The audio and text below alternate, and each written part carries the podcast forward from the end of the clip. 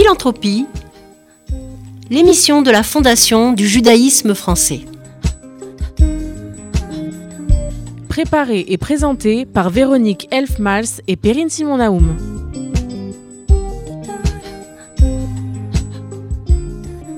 Comme chaque mois, j'ai le plaisir de mettre à l'honneur une des fondations abritées par la Fondation du judaïsme français. Cette semaine, nous recevons Arié Flack, en qualité à la fois de président d'une fondation de la Fondation du judaïsme français, mais également en qualité de secrétaire général de la Fondation du judaïsme français. Arié, bonjour. Bonjour. Alors, pour vous présenter à ceux qui ne vous connaissent pas encore, les auditeurs d'RCJ, je crois qu'ils sont assez rares, ceux qui ne vous connaissent pas. Donc, je vais vous présenter en deux, trois mots. Vous êtes un banquier d'affaires, on peut dire un peu iconoclaste. On vous surnomme d'ailleurs, je crois, parfois, dans certains médias, le banquier républicain humaniste. Alors, trois qualificatifs qui ne vont généralement pas tellement bien ensemble. Mais vous arrivez, vous, à les associer.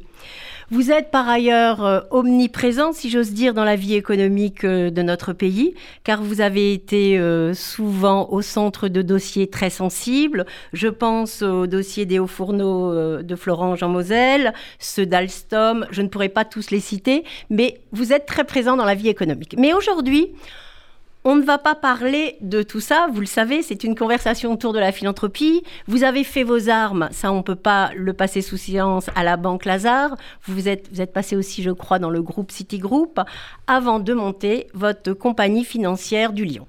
Très joli nom au passage. Alors, je crois que vous avez euh, créé votre euh, compagnie en 2008. On va revenir à cette année 2008 qui, je crois, dans votre vie est très importante. Vous allez nous en parler. Mais on va commencer par Bereshit, par un peu le commencement, ou plutôt par la concrétisation de, vos actions, puisque vous allez nous expliquer mhm. comment vous êtes venu à la philanthropie, au secteur de la philanthropie. Donc, j'ai envie de de dire, avant de parler de cette année 2008, il y a eu un bien avant, il y a des origines, il y a une Tunisie, je crois, quelque part, le poids de ces origines. J'ai eu la chance de grandir dans une famille unie et aimante, euh, une famille euh, dont euh, mon père comme ma mère n'avaient pas la France pour terre natale. Ma mère vient d'une famille du sud tunisien, de Sfax où euh, elle descend d'une lignée de rabbins. Euh, alors c'était euh, c'était des rabbins de communauté, mais c'était aussi des juristes qui s'occupaient des sujets de Beddin. Et j'ai eu la chance de bien connaître mes grands-parents maternels, qui après quelques années après leur arrivée en France, sont partis s'installer en Israël à Bnebrak. Du côté de mon père, c'est une autre lignée. Ce sont aussi des rabbins, euh, venus au départ de Livourne, qui se sont installés à Tunis avec euh, un aïeul qui était un grand éducateur, qui a créé l'une des premières écoles euh, juives enseignant en hébreu les matières profanes et enseignant également les mathématiques, qui était également un journaliste, et qui a donné lui naissance plutôt à une lignée non pas de rabbins, mais plutôt d'ingénieurs, qui se sont engagés dans les chantiers navals, dans l'armée, et euh, mes grands-parents installés en France, eux, au début des années 50, paternels, habitaient à Paris et euh, avaient leur maison de campagne dans Lyon. Donc euh, mes origines familiales sont à la fois marquées par la Méditerranée, par ce judaïsme tunisien qui est un judaïsme humaniste, qui est un judaïsme très ouvert sur l'autre, on pourra y revenir, euh, ma mère me. Je, je, vais vous donner une illustration qui. Oh, ici, cette émission, on a envie de vous connaître. Vous, Arié Flack, pas le grand militant, pas, j'ai envie de dire, le banquier, pas, toutes ces casquettes, mais peut-être pour arriver à qu'est-ce qui fait qu'on devient fondateur d'une fondation? Qu'est-ce hmm. qui fait qu'on vient comme ça à la philanthropie? Tu sais, ma maman a été, euh, a été malade lorsqu'elle avait 5 ans. Euh, elle a eu une maladie pulmonaire assez grave. Mes grands-parents étaient très pauvres. Et euh, pendant plusieurs semaines, elle a dû être hospitalisée. Et elle me racontait dans mon enfance que tous les dimanches, à l'église de leur petite ville, le curé faisait la quête et le produit de la quête euh, venait pour euh, aider ma grand-mère à payer ses frais d'hospitalisation. On est dans un monde plus œcuménique, vous voulez dire? Vous voulez... Et tous les jours, arrivait de Tunis une seringue qui, avec son médicament qui était lui payé par le John Committee. Et donc moi j'ai grandi dans cette, dans cette idée que la société bonne, c'est une société d'entraide. C'est extrêmement important pour moi. En même temps, j'ai aussi grandi avec une grande exigence de la part de mes parents, une grande exigence académique. Il fallait bien étudier à l'école, une grande exigence sur le travail. Il faut travailler, il faut faire des efforts. Rien n'est acquis. Euh, et, et si on donne le meilleur de soi-même, on va mener une vie bonne et une vie juste. Donc j'essaie de m'attacher à cela. C'est peut-être d'ailleurs, pour cela vous avez rappelé... Euh, euh ce, Comment le monde, un, article de Le Monde qui, vous appelait comme ça. Ce, ce, trait, ce trait d'un journaliste du Monde sur le banquier républicain. J'ai, euh, je me suis toujours attaché euh, depuis le début de ma vie professionnelle en fait à à la fois essayer d'être euh, dans des endroits où l'on peut apprendre, euh, où l'on peut s'améliorer, où l'on peut découvrir des choses. Euh, j'ai eu la chance dans mes premières années de vie professionnelle de, partir vivre à Londres, puis en, Asie, etc. Donc, si vous voulez, mes origines familiales, elles sont importantes pour moi. Ce n'est pas un attachement de terrien, en fait. C'est plutôt un attachement à une culture, à une culture de l'ouverture, à une culture du rire aussi. Hein, on est très joyeux. Euh, L'humour juif, c'est pas rien. Exactement. À une, à une tradition familiale où on se prend pas on se prend pas au sérieux. Hein. on essaie de faire ce qu'on peut, mais on, sait qu'il y a des grands anciens qui nous ont précédés et où on s'attache euh, à bien s'occuper de ses enfants, euh, à être attentif à ses parents. Voilà, en quelques mots, comment j'ai grandi. Alors, il y a beaucoup de choses dans, vos propos qui, ont l'air d'être une, jolie histoire que vous racontez. Il y a des choses qui sont essentielles. Il y a, il y a le rôle du rabbin qui est dans la cité. Donc, le rôle du rabbin qui, qui a évidemment son, comme vous nous l'avez expliqué, qui enseigné, mais qui est aussi régulateur pour une meilleure cité, pour donc ça, c'est très important aujourd'hui. Donc ça revient peut-être chez vous, vous en avez sûrement hérité. Il y a une deuxième chose donc vous que vous avez vite évoqué, c'est votre passage dans les pays anglo-saxons. On va y revenir aussi mmh. par rapport à la philanthropie. Euh, créer une fondation, ça, à la fondation du judaïsme, ça répondait peut-être à quelque chose qui était essentiel parce que je vais, je vais pas aller plus loin. En France, l'argent est un peu tabou. Vous êtes banquier, on parle même les banquiers français aiment pas beaucoup parler d'argent. Donc c'est plus cette relation à l'argent qui m'intéresse. C'est une question qu'on pose assez rarement et dont on avait un petit peu débattu ensemble avant l'émission. Et, je trouve que c'est intéressant que vous nous expliquiez votre relation à l'argent et ne pas avoir ce tabou peut-être venant des pays anglo-saxons. Oui, moi j'ai grandi dans une famille de la classe moyenne.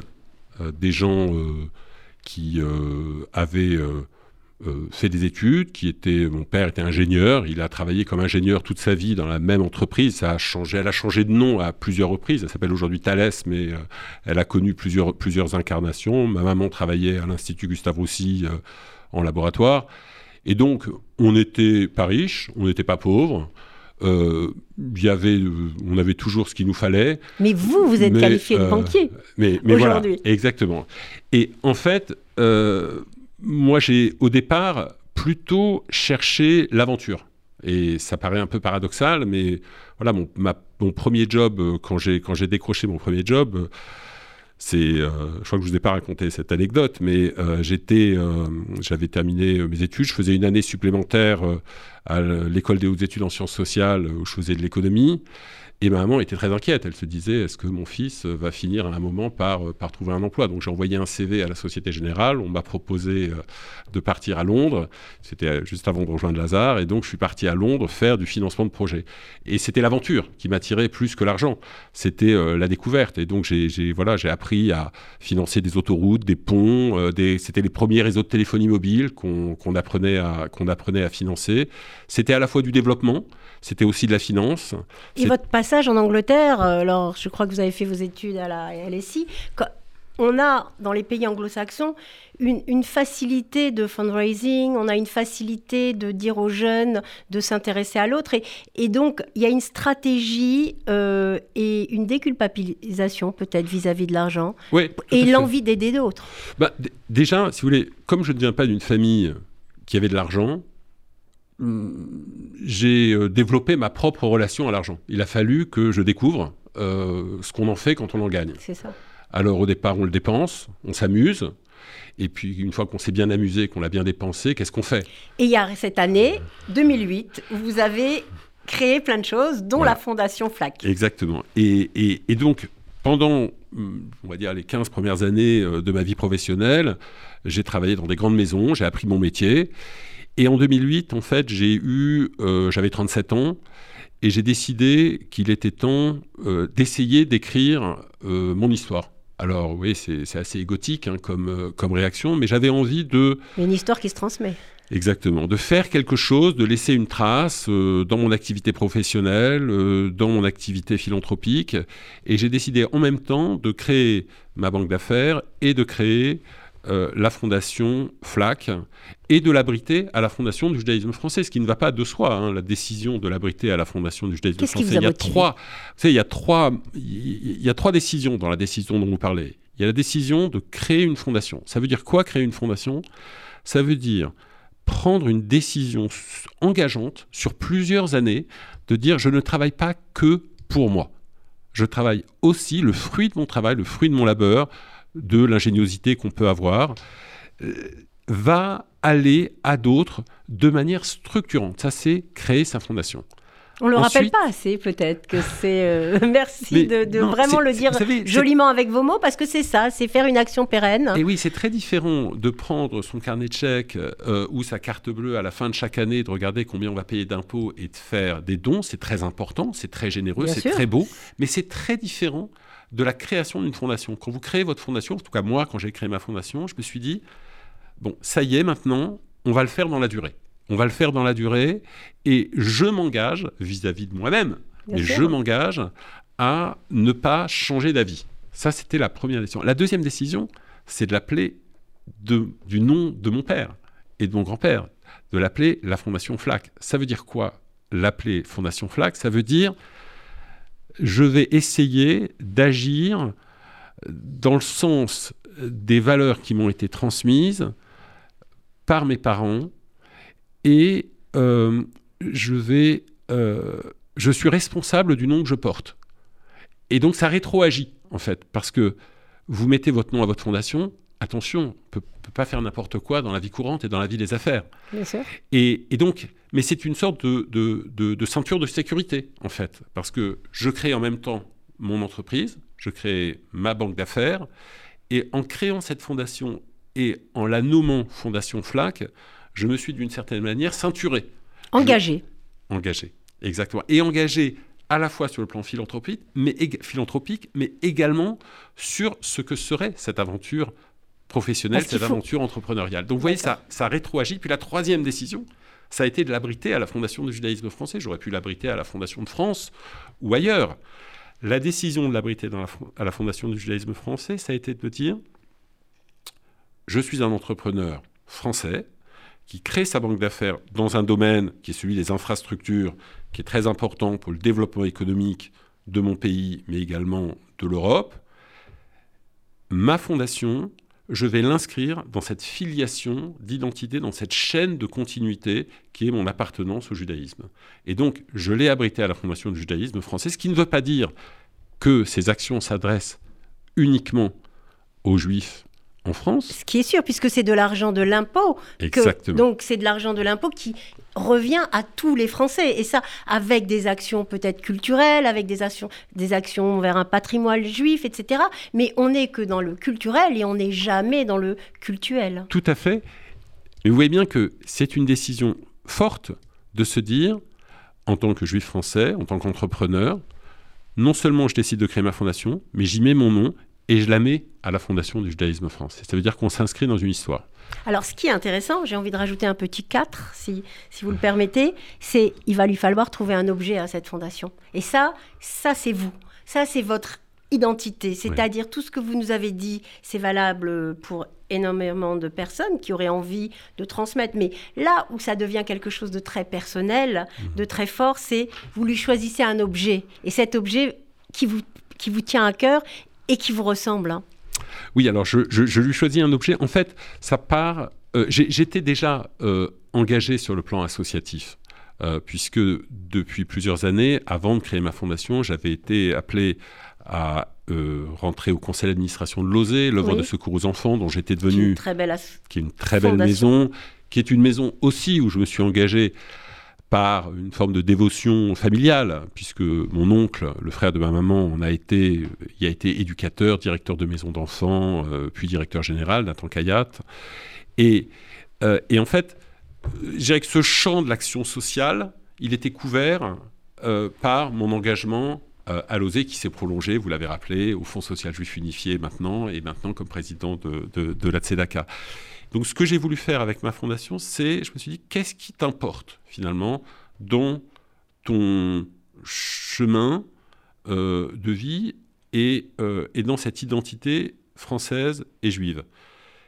Et ce qui m'a paru important, et ce qui me paraît toujours important dans mes actions, c'est de consolider notre identité, notre identité culturelle parfois, on peut se poser des questions sur ce judaïsme français. On, peut s'interroger. Est-ce que c'est euh, les rameaux brisés euh, de l'arbre après la Shoah et après le déracinement des communautés d'Afrique du Nord Ou est-ce que c'est une histoire pérenne qui s'inscrit dans le temps, dans euh, des racines et dans un avenir? Et dans un futur des racines et un avenir. Oui, pardon. Et, dans un avenir, oui, bien sûr. Bien sûr. Et, dans un et, ce que j'ai voulu faire, bien sûr.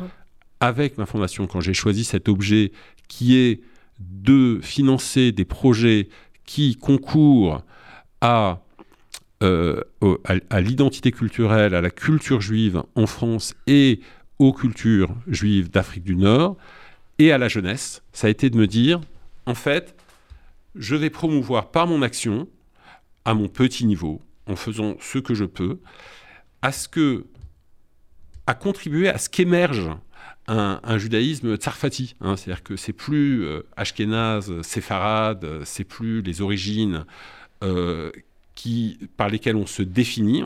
ces origines se mêlent, s'hybrident, se combinent et euh, vont donner dans les années qui viennent, donnent déjà aujourd'hui, mais vont donner encore plus dans les années qui viennent, un avenir à cette identité. Et c'est très important pour moi, aussi parce que je suis père, euh, parce que je pense au monde qu'on va laisser à nos enfants, alors sur plein de domaines, la transition climatique, la transition écologique, mais également notre transition identitaire, d'une certaine manière. On est, nous sommes différents nous-mêmes de ce qu'étaient nos parents et nos grands-parents. Que seront nos enfants? Alors, je pourrais peut-être rajouter un adjectif. Vous êtes banquier, vous êtes iconoclaste, vous êtes euh, humaniste, vous êtes républicain, mais vous êtes aussi multiculturel. C'est-à-dire qu'il n'y a plus d'Ashkenaz, il n'y a plus de Sfarad, les origines.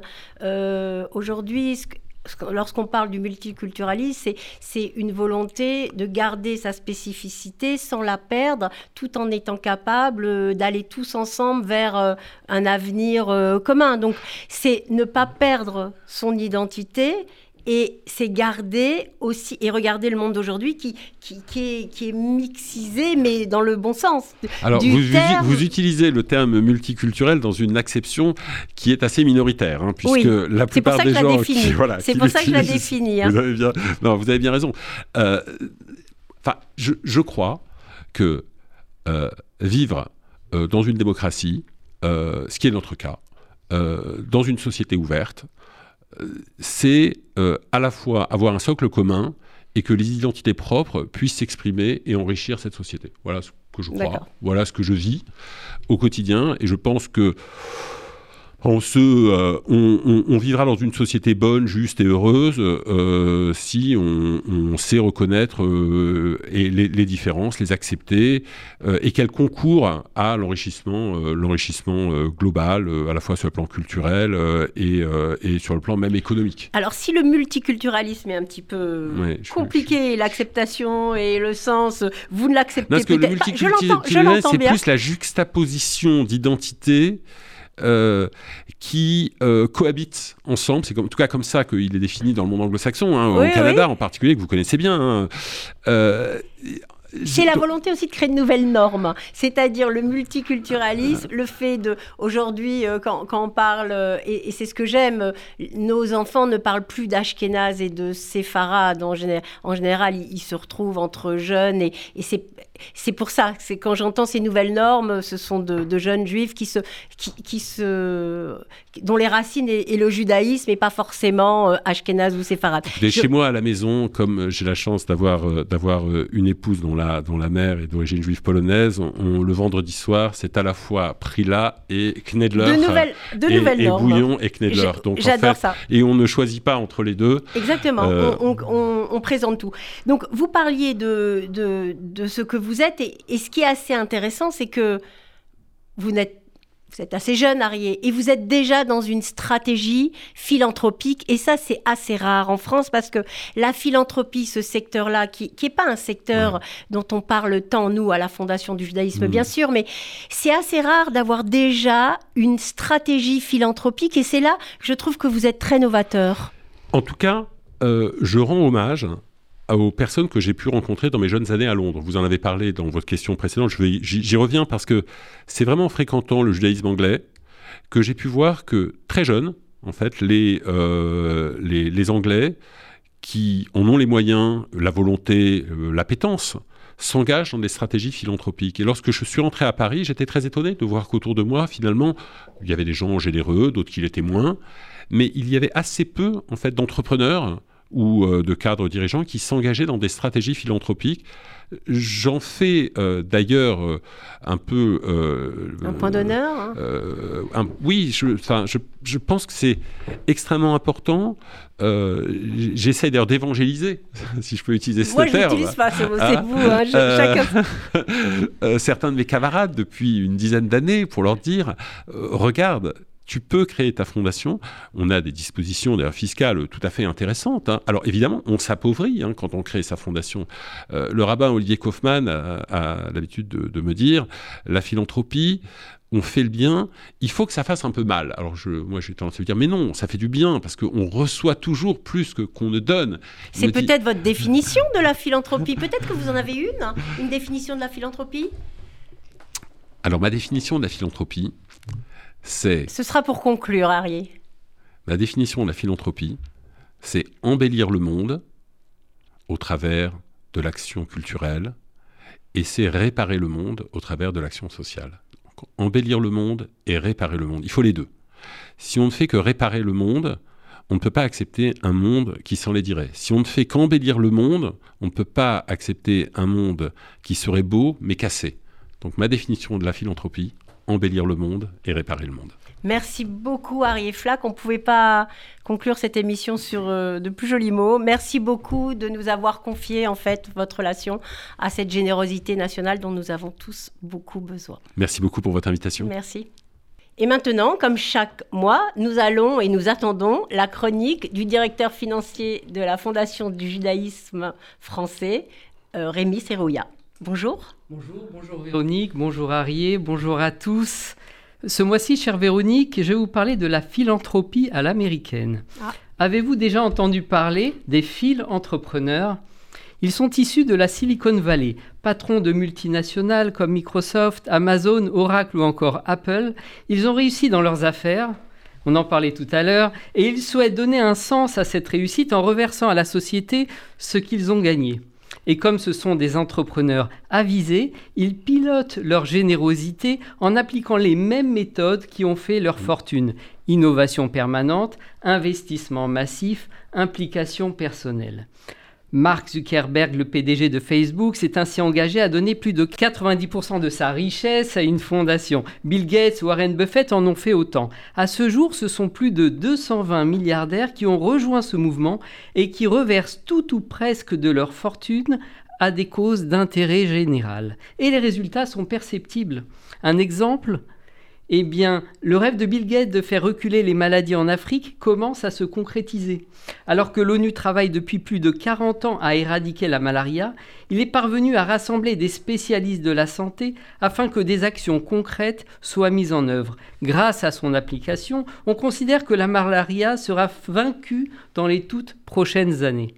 En Europe, et en France particulièrement, ce concept commence également à se développer. La Fondation du judaïsme français, qui abrite plus de 80 fondations, accueille depuis peu de jeunes entrepreneurs soucieux eux aussi de partager leur fortune avec ceux qui en ont besoin. Et pour cela, ils s'appuient sur les compétences et, le savoir-faire de la Fondation qui leur apporte un véhicule juridique, une gestion administrative, des conseils et des outils pour sélectionner leurs actions et s'assurer qu'elles ont un, impact social concret dans la cité. Car on ne le dira jamais assez, se faire assister par des professionnels et bénéficier de conseils avisés sont les atouts nécessaires et indispensables pour la réussite de projets de solidarité. Aristote disait, si faire un don est à la portée de tous, décider à qui donner, combien, quand, dans quel but n'est ni à la portée de tous, ni une chose aisée. Et maintenant, pour la seconde partie de l'émission, Perrine Simon Naroum va recevoir la philosophe Danielle Lévinas. Bonjour. Comment penser aujourd'hui l'individu et le collectif, le personnel et le général? La récente pandémie a montré que la frontière confortable qui distinguait habituellement le privé du public devait être repensée. La distinction privé-public s'impose aujourd'hui comme une question donc centrale. Alors qu'est-ce que le judaïsme a à nous dire dessus? Telle est la question à laquelle s'est affronté le nouveau colloque des intellectuels juifs qui s'est tenu à la fin de la semaine dernière autour du thème privé, public, frontières et singularités de l'espace juif.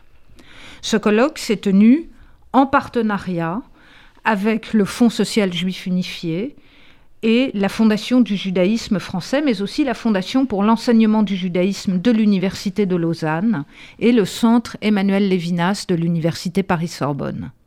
Alors pour en parler, je reçois aujourd'hui l'une des organisatrices du colloque, Danielle Cohen-Lévinas. Bonjour. Bonjour Perrine. Et l'un des participants et membres du comité scientifique, Pierre Bourretz. Bonjour. Bonjour, Perrine. Daniel Cohen-Lévinas est professeur à l'université Paris-Sorbonne et Pierre Bourrette est directeur d'études à l'EHESS. Alors peut-être la première question sera pour vous, Pierre Bourrette, ce que vous nous remettiez un petit peu dans l'ambiance, dans l'atmosphère de ce qui a été pendant de si nombreuses années un grand événement de la vie communautaire et de la vie intellectuelle juive, c'est-à-dire ces colloques des intellectuels juifs qui s'appelait à l'époque Colloque des intellectuels juifs de langue française, qui se sont ouverts au début des années 60. D'où viennent-ils? Oui, alors c'est une, une, histoire tellement longue et tellement grande qu'elle est trop longue et trop grande pour moi. Euh, c'est une institution qui a été donc euh, créée, le premier colloque a eu lieu en 1957. Euh, je crois qu'on est encore un peu, pas tout à fait dans l'ambiance de l'après-guerre, mais on n'en est pas encore très très loin au cœur de cette initiative, il y a des gens aussi immenses que Emmanuel Lévinas, André Neher et, quelques autres. C'est, je crois, l'idée était de, de redonner un peu euh, au judaïsme français, une abstraction, mais euh, à la communauté juive française, une, une ossature intellectuelle, une, la volonté de à la fois maintenir, conserver, préserver l'héritage. Ça s'est toujours traduit, par exemple, dans le fait des, leçons bibliques et des leçons talmudiques qu'il y avait dans, ces colloques, il y a dans ces colloques. L'une ouvrait le colloque et l'autre, traditionnellement, la, leçon talmudique la, la fermait. Voilà, les, beaucoup, sinon la plupart des leçons talmudiques ont été prononcées par euh, Emmanuel Lévinas. Elles sont publiées, elles font partie des, des œuvres complètes d'Emmanuel Lévinas ou quatre, cinq même peut-être euh, euh, volumes, qui sont des textes absolument admirables, qui ont, qui ont traversé traversé cette très très très très longue époque. Alors il n'était pas annuel, il y a eu des, il y a eu des parfois il fallait un peu plus d'un an pour le préparer, parfois. Et moi, j'y suis arrivé extrêmement tard, c'est-à-dire dans début des années 90. Donc, je n'ai une expérience directe de tout ça que euh, très tardive, euh, euh, après la disparition des, ou l'effacement des, des, fondateurs, non, la disparition, la grande personnalité qui avait été à l'origine et qui continuait d'animer ce comité qui s'appelait Comité préparatoire du colloque des intellectuels juifs de langue française. Vous pouvez faire quelque chose sur une carte de visite. Euh, s'appelait Jean Alperin, qui était un monsieur qui, avait l'âge d'avoir été euh, parmi les, fondateurs ou d'avoir participé à la, fondation de ces colloques. Puis on était une petite dizaine de personnes à, à essayer. Alors, à essayer de faire quoi? À essayer tous les deux ans à peu près de alors, d'organiser un colloque, hein, des colloques qui euh, euh, commençaient toujours effectivement par une leçon biblique, et puis qui ensuite, alors toute la difficulté était de trouver la bonne manière de coudre ensemble, euh, à la fois des questions d'intérêt général, des questions plus spécifiquement juives, entre guillemets, et surtout, vous avez utilisé la, bonne formule dans la présentation, Qu'est-ce que le judaïsme a à dire sur Voilà, hein, je crois que l'idée, depuis le début, en tout cas moi, quand j'ai participé à ce comité, c'était vraiment ça. C'était l'idée qu'il ne s'agissait pas d'affirmer une parole juive sur les questions, mais d'essayer de dire, éventuellement en dialogue avec euh, des gens venus d'un peu partout, qu'est-ce que le judaïsme peut avoir à dire? Alors voilà, on a traité des, questions, évidemment, on a traité beaucoup de questions lévinassienne en quelque sorte. Hein. Euh, le pardon, euh, la justice, difficile justice, enfin on pourrait en, citer euh, énormément, et puis d'autres qui étaient moins philosophiques. On a eu des colloques qui étaient aussi plus ancrés dans l'histoire, jeunesse d'Israël, après mai 68. Il y avait toujours aussi un peu à la fois cette question d'essayer de coudre, euh, question d'intérêt général, question plus spécifiquement juive, et en réalité tout ça été qu'est-ce que le judaïsme a à dire sur. Il y avait toujours aussi une question du rapport à l'actualité. Est-ce qu'il fallait être dans l'actualité? Est-ce qu'il fallait être loin de l'actualité? On avait évidemment une tendance presque consubstantiel, à être hors de l'éternité, euh, hors de l'actualité, à être dans l'éternité. On avait toujours une, une envie d'être dans l'actualité, en particulier l'actualité récurrente du Moyen-Orient, du Proche-Orient. Bon, euh, et là, on était constamment confronté au fait que, dans le souvenir que j'ai peut-être d'une dizaine d'années à peu près dans ce comité, cette expérience récurrente de se dire, il faut qu'on parle il faut qu'on parle euh, d'Israël, mais d'Israël contemporain du, euh, du Proche-Orient. Est-ce qu'on peut? Est-ce que dans un an, le monde n'aura pas complètement changé? Parce qu'on était constamment dans une perspective entre guerre et, espoir de paix, mais espoir minime et risque de guerre. Donc il y avait toute cette complexité-là qu'on a essayé euh, dans le temps de, de porter. Alors, euh, Daniel Cohen-Levinas, est-ce que le nouveau colloque des intellectuels juifs, donc qui a ressuscité euh, euh, il y a quelques années, a, je dirais, répond aux mêmes caractéristiques. Quel est, le, quel, est son but? Quelle est son orientation? Comment est-ce qu'il formule justement ces questions d'actualité? Alors je crois qu'au moment où, nous avions euh, euh, songé à relancer le colloque des intellectuels, le nouveau colloque des intellectuels juifs, auquel vous avez euh, largement contribué, auquel vous contribuez, Perrine, je pense qu'il y avait deux aspects un aspect euh, qui au fond ne disparaît pas, et, on pourrait reprendre la thématique du premier colloque de 57, la conscience juive. La conscience juive, contre toute attente, est comme une sorte de boussole dans l'histoire, de flèche du temps. Et euh, c'est l'impossibilité, au fond, d'un éternel retour euh, qui ressasse à chaque fois la question, euh, la question du même. Et cette boussole, d'ailleurs, elle est mise en scène dans un des midrash. Lorsque les, euh, lorsque les nations euh, sont confrontées à des moments de crise, de rupture, de désorientation au sein de leur propre cité, de leur propre espace public, ils viennent consulter les Hébreux. Et les Hébreux incarnent en hébreu ce qu'on appelle le lavor, la traversée. Et entre euh, la terre d'où on vient, d'où vient Abraham, et la terre vers laquelle on se dirige, euh, la terre promise, il y a euh, tout cet espace intermédiaire, et qui n'est pas l'intermédiaire, qui est tout à fait constitutif de l'histoire de ce peuple, qui n'était pas tout à fait un peuple au départ, qui étaient les Hébreux, avant de devenir, euh, après le combat de Yaakov avec l'ange, Israël. Hein, euh, euh, est à la fois Yaakov et Israël, c'est-à-dire qu'il représente déjà ce moment de constitution d'un peuple, d'une nation, et d'un État, et donc d'une, politique, eh bien, il y a la confrontation avec le dehors, avec tous les dehors, avec tous les espaces publics. Et ça, c'est très important, parce qu'on a ces deux polarités, mais en définitive, l'histoire de ce peuple, c'est l'histoire d'une traversée avec tous les espaces publics et une conscience juive qui se situe euh, à l'opposé du périple d'Ulysse qui revient à Ithaque, et donc d'une, d'une conscience qui est une perpétuelle traversée. Et donc, euh, qu'est-ce que le judaïsme a encore à apporter? euh, je pense que, évidemment, la pandémie n'est pas comparable à ce qui s'est passé après la guerre. Après la guerre, en 57, il y avait la nécessité de reconquérir, même pas de reconquérir, il n'y avait pas l'esprit d'une conquête, il y avait l'esprit de, euh, de comprendre comment retrouver une légitimité au sein d'une communauté nationale, cette même, cette même communauté nationale qui, euh, qui euh, n'en déplaise à Éric Zemmour, avait pratiqué une exclusion. Voilà.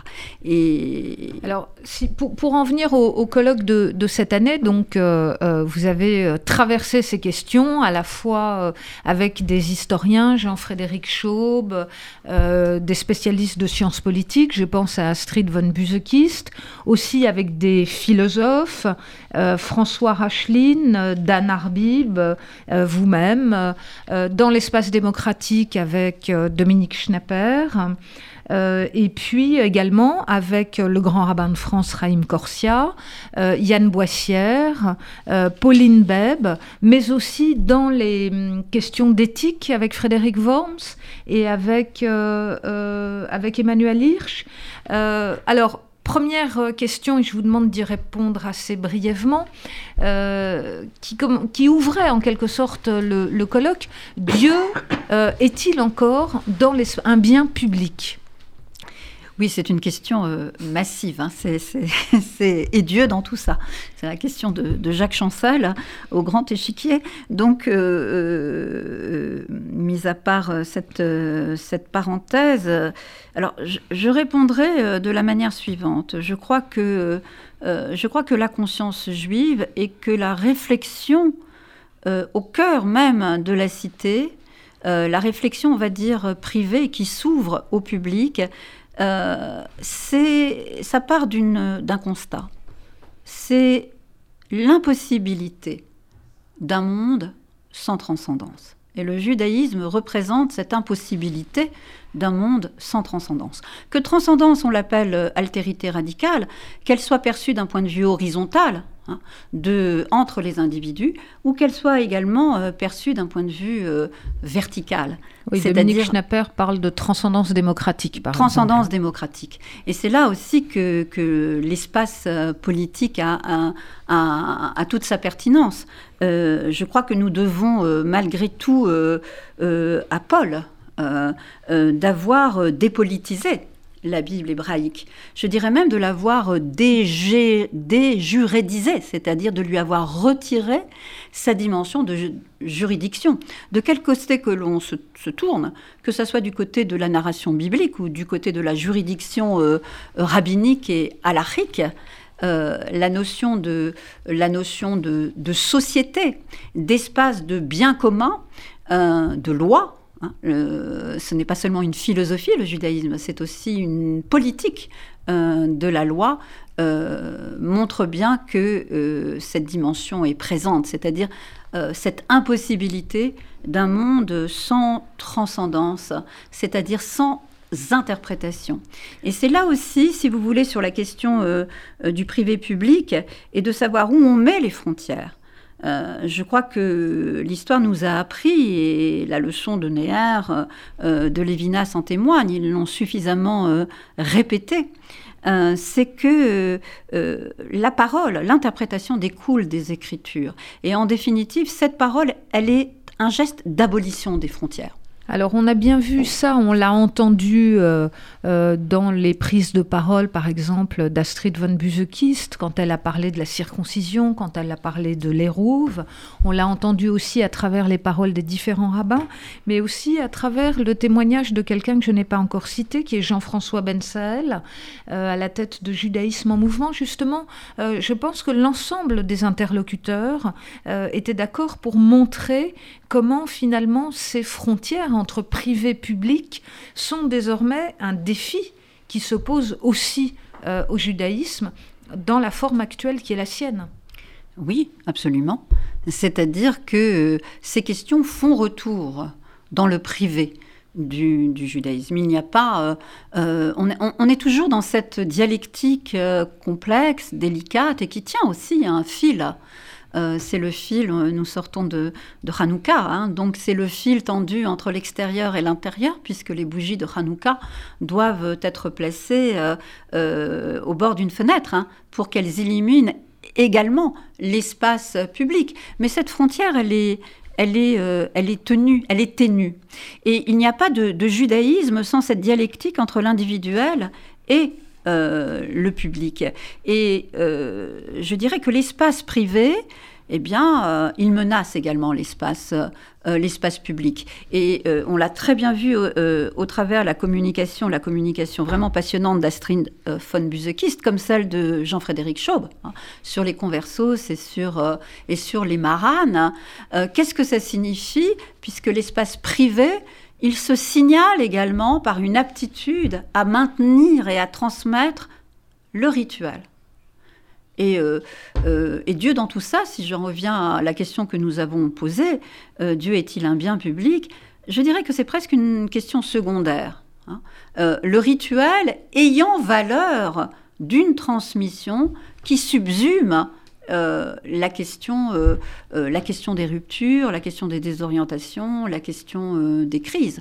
Et on le voit très bien, alors surtout au travers de la question de la Brett Mila, la question de la circoncision.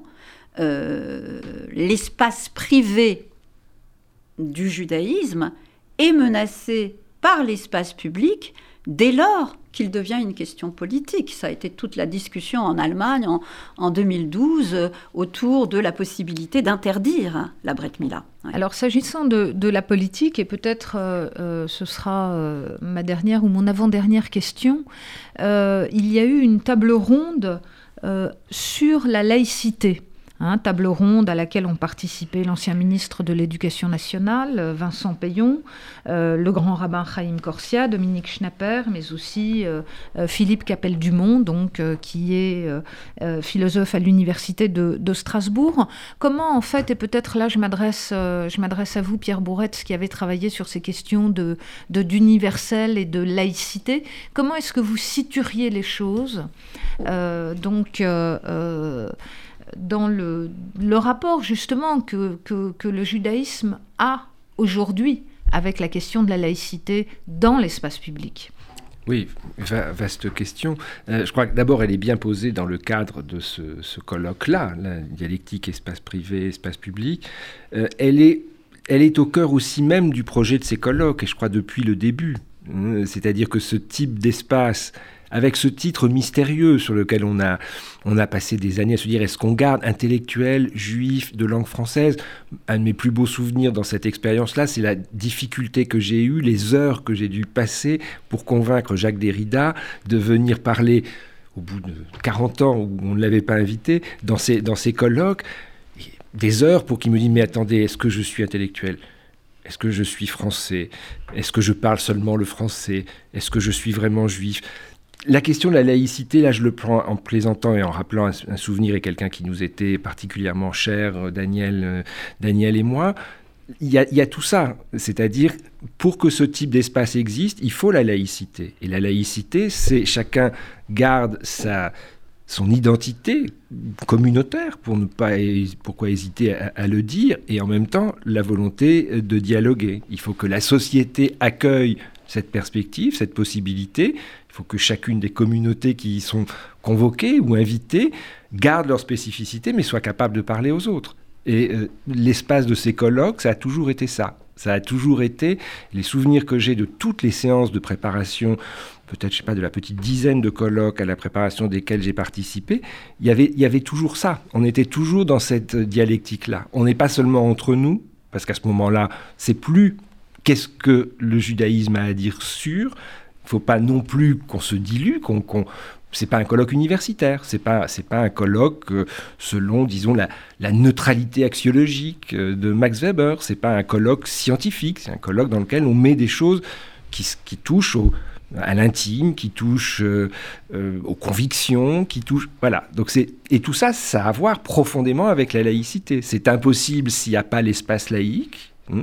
dans une dans des sociétés plus pluriculturelles, multiculturelles que la nôtre, ce serait probablement plus difficile parce que chaque communauté a plutôt tendance à rester entre soi, à se parler avec elle-même et à moins dialoguer euh, avec d'autres, tandis que l'espace de la laïcité à la française, il, invite à ça, et c'est une invitation qu'on peut refuser, qu'on peut essayer de, de s'approprier. Et je crois que toute l'aventure de ces colloques, elle est au cœur de ça, effectivement.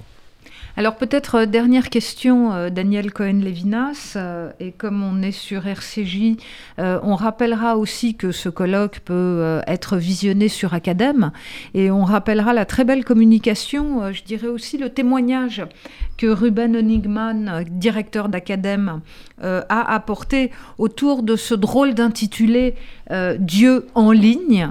le prochain colloque, est-ce que vous savez quand il se tiendra et sur quel sujet? Écoutez, nous allons, nous allons en parler ensemble, Perrine. Vous êtes euh, embarquée dans, dans, le même navire euh, que moi. Je crois que nous avons, euh, nous avons retenu, avec la Fondation du judaïsme, la périodicité qui me paraît très bien de tous les, tous les deux ans.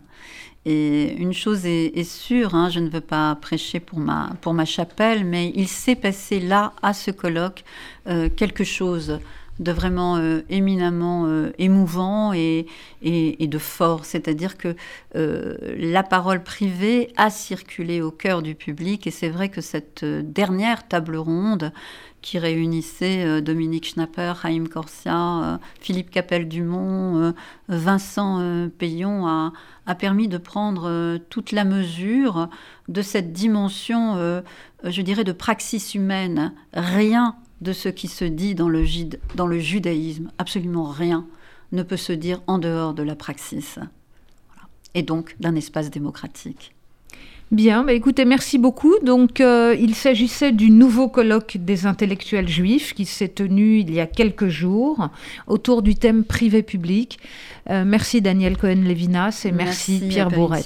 Merci. C'était Philanthropie, l'émission de la Fondation du judaïsme français. Retrouvez-nous tous les quatrièmes jeudis du mois à 13h sur RCJ.